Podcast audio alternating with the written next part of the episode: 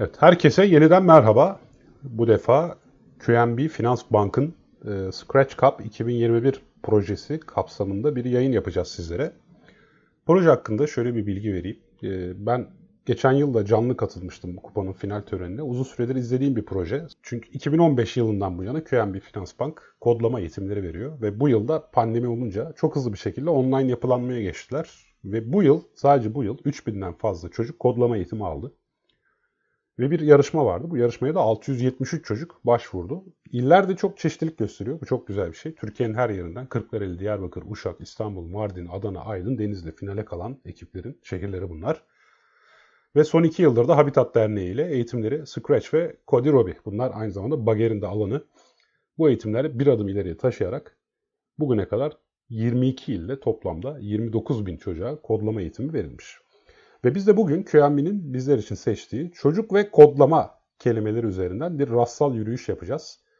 Benim aklıma hemen şu geldi. Bager bana bir şey anlatmıştı ve o benim gözümü çok açtı. Demişti ki Bager. Mesela ben bir çocuğa VR gözlük verdiğim zaman önce ona soruyorum. Bunda neyi değiştirmek istersin diye. Çünkü biz bize teknolojiyi vereli kabul ediyoruz ve sanki o değişmeyecekmiş gibi. Ki benim de hayatımda kodlama ile ilgili kodlamaya ben 13 yaşında başladım kodlamaya. Benim hayatımdaki yeri de öyledir ki benim zamanımda çocuklara kodlama eğitimi vermek diye bir konsept bile yoktu. Bager bana bunu söylediğinden beri düşünüyorum. Kodlama tam olarak bu. Yani bütün çocuklar bilgisayar, telefon kullanıyor ama orada bir şey değiştirebileceklerini ya da yapabileceklerini belki bilmiyorlar. Böyle deyip topu bagere atıyorum. Bir süre susuyorum. Tabii senin girdiğin yer şey aslında yani tüketiciyken üretici olabilme, sahnenin önünden arkasına geçebilme e, becerisi. Yani mesela çok kapalı ve muhteşem teknolojik ve pahalı ve bozulabilir bir şey verdiğin zaman çocuk aslında ürküyor. Çocuk değil herkes ürküyor. Yani dokunursan bozulur. Bu çok hassas bir şey bilmem ne diye. Halbuki bizim daha basit e, mesela şey gibi yani VR gözlük verirken stereoskopik görüntü nedir? Stereo görüntü nedir? Bunun tarihçesi ne? Çünkü mesela kimse çok kişi bilmez yani stereo gözlük dediğin şey 18. yüzyıla falan dayanır. Yani aslında el, el çizimiyle bile yapılabilen bir şey aslında bu.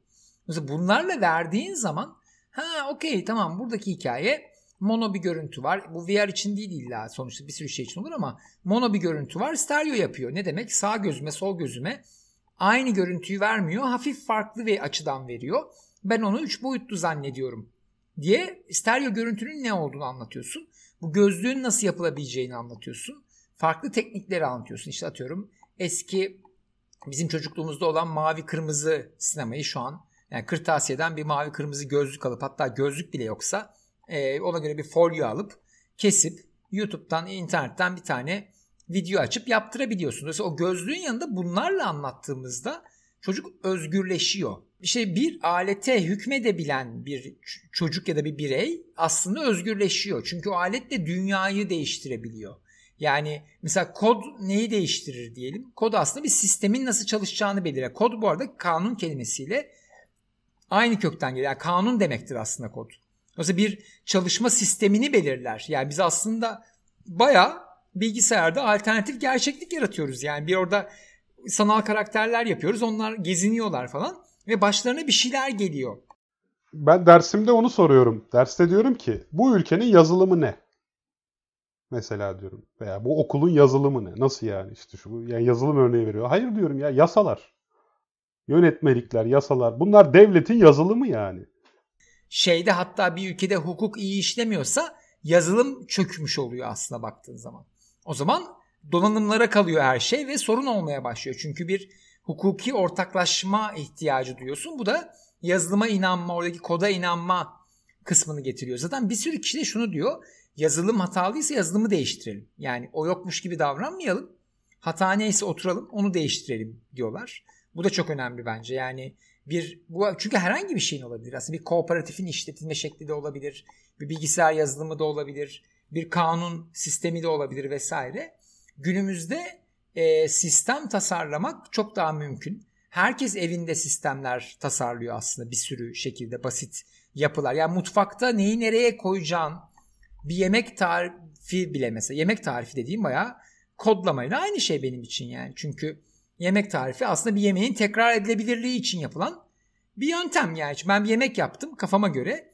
Diyorum ki sana Tevfik sen yiyorsun yemeği diyorsun. Ulan Bagar ne güzel yapmışsın bu tatlıyı nasıl yaptın diyorsun.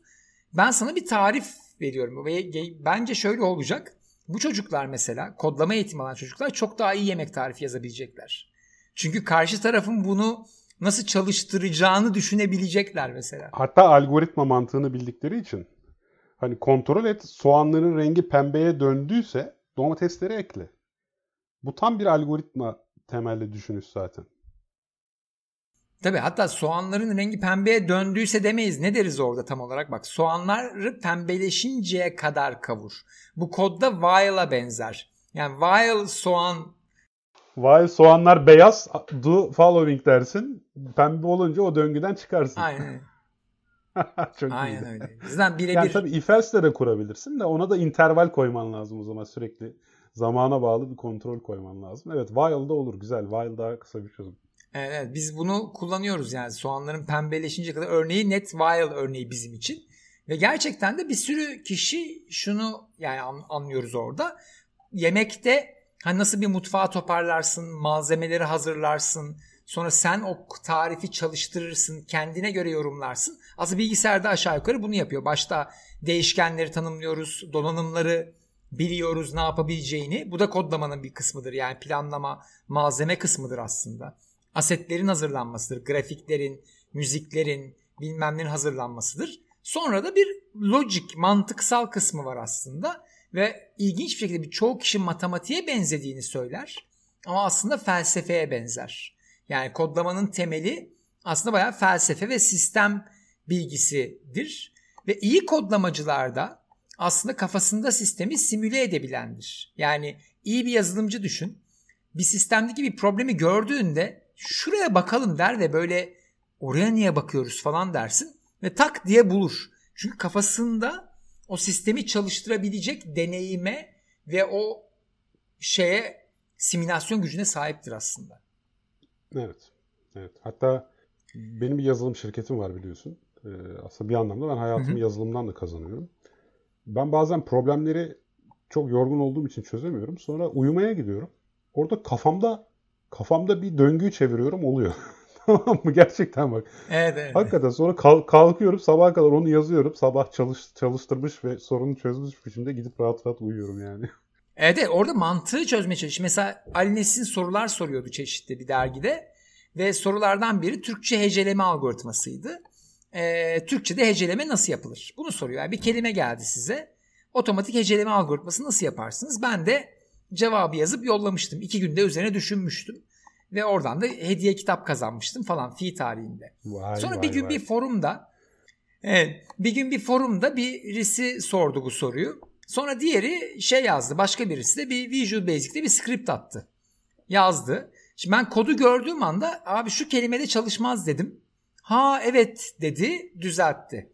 Sonra şimdi de bu kelimede çalışmaz dedim düzeltti. Şimdi bu kelime de çalışmaz dedim deyince sinirleri bozuldu. Ve abi sen ne yapıyorsun? Nasıl hangi kelimede çalışmayacağını buluyorsun dedi bana.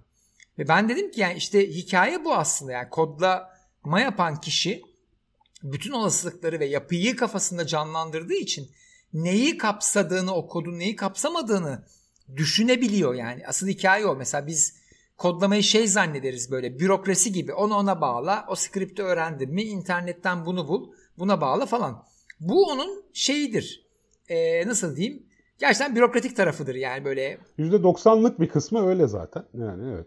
Evet ama creative coding yapıyorsan yani böyle atıyorum muhasebe yazılımı yazmıyorsan yani ki onda da kreatif olabilirsin de ilginç bir şey yapıyorsan gerçekten algoritma kurman gerekiyor. Zaten zorlanılan taraf da o aslında. Yani o buna şey deniyor işte. Kompütasyonel düşünme biçimleri vesaire diyor işte. Biz Hakan Ataş'la beraber Hakan Hoca da jüriydi bu arada. Yarışmada izledim. Hakan Ataş'la beraber Scratch kitabında bu örneklere çaktırmadan e, sokmaya çalıştık çocukları. Yani orada ha bak burada ilginç bir problem var. Başka tip bir problem var. Onun düşünmesini öğreneyim. Çünkü aslında çocuklar için oyun yapıyorlar orada çeşitli eğlenceli şeyler yapıyorlar ama bir yandan arkada plan yapmayı öğreniyorlar. Yani bence birebir aynı eğitim iyi planlanmış bir yemek yapma atölyesinde de müzik okulunda da çünkü müzikte de performans planlama, notaları yazma kağıda vesaire benzer şeyler gibi geliyor bana. Mesela sende müzik bilgin kodlamada işe yaramıştır diye düşünüyorum. Bilmiyorum. Hissettin mi ya, hiç öyle bir şey ama? E, birbirini hep besleyen süreçler abi. Mesela edebiyatla uğraşıyorum ya kelime işle, işlemeyle ilgili programlarda daha başarılı hissediyorum kendimi. Çünkü bir şekilde herhalde ona hmm. zemin hazırlıyor tam bilemiyorum. Hatta işte hala yayınlanmasını beklediğimiz bir makalemiz var. Köşe yazılarının yazar mesela hiç bugüne kadar deneyen olmamış. Ben e, o makalemizde şeyi denemiştim. Ya sadece sadece noktalama işaretlerinin sıklığına bakarak ve birkaç da etkisiz kelime hani ve veya acaba bir yazarın karakteristiğini yansıtır mı diye.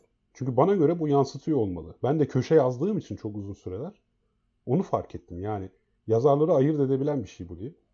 Ve daha sonra bunu mesela bir hmm. yapay zeka programladık bu şekilde ve %97 başarıyla ayırt edebiliyor. Yani hiç ummadığın bir şey. Mesela elbette bu yola... O %3'te Ghostwriter Ghostwriter olmasın o %3'te. Editör olabilir. Editörler yüzünden olabilir. Değil mi? yani evet evet. Bazı yazarlar var mesela. Onlar da kesin yazılarını hep farklı editör düzenliyor. Yani adamın kendi yazılarını birbirinden ayırt edemezsin. yani. evet.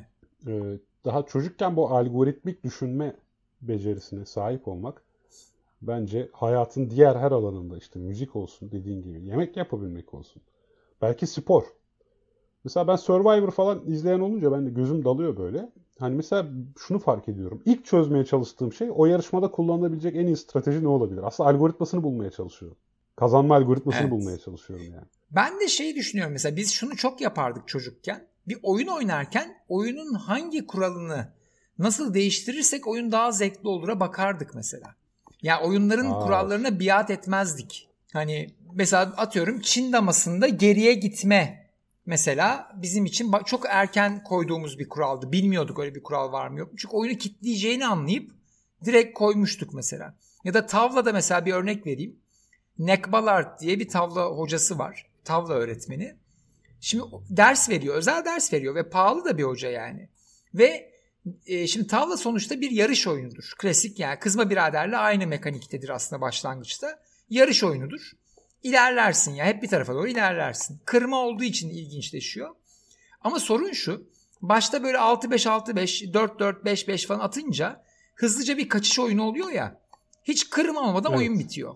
Adam bir istatistik çıkartıyor. Oyunların... Oyun olmadı derler hatta. Evet. %30'unun kaçış oyunu olduğunu anlıyor.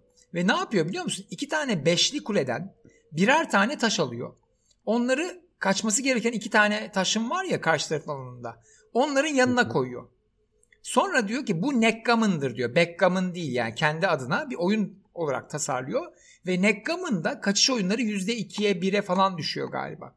Dolayısıyla ders vermek için backgammon oynatmıyor, Neckgammon oynatıyor. Mesela bu çok akıllıca ve bu bir sistem bilgisi gerektiriyor. Yani ne yapacağını oyuna müdahale ediyor. Düşünüyor ki böyle böyle olabilir ve çok da gerçekten oyunu daha eğitici bir hale çeviriyor bence. Evet ve hatta şöyle biz Kübra ile Kübra da bilgisayar mühendisliği doktorası yapıyor bu arada.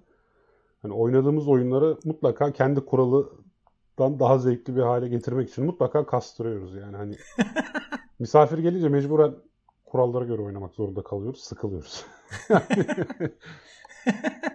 evet, evet. Bence bu çok değerli. Çünkü kuralları değiştirdiğinde oyunu daha oynanabilir yapıyorsun ve bence kodlama yapan birisi kuralları değiştirme konusunda daha becerikli oluyor. Çünkü kuralları değiştirmek kolay değil. Çünkü neyin neye etki edeceğini falan görmen lazım ya öngörmen gerekiyor. Tabii, tabii. Aslında iyi bir simülasyon becerisi gerektiriyor evet. Kuralı öyle bir değiştirirsin ki oyun bütün zevkini kaybedebilir yani sonuçta. Aynen öyle. evet haydi bakalım bu bölümü bitirelim. O zaman görüşmek üzere. Haydi görüşürüz.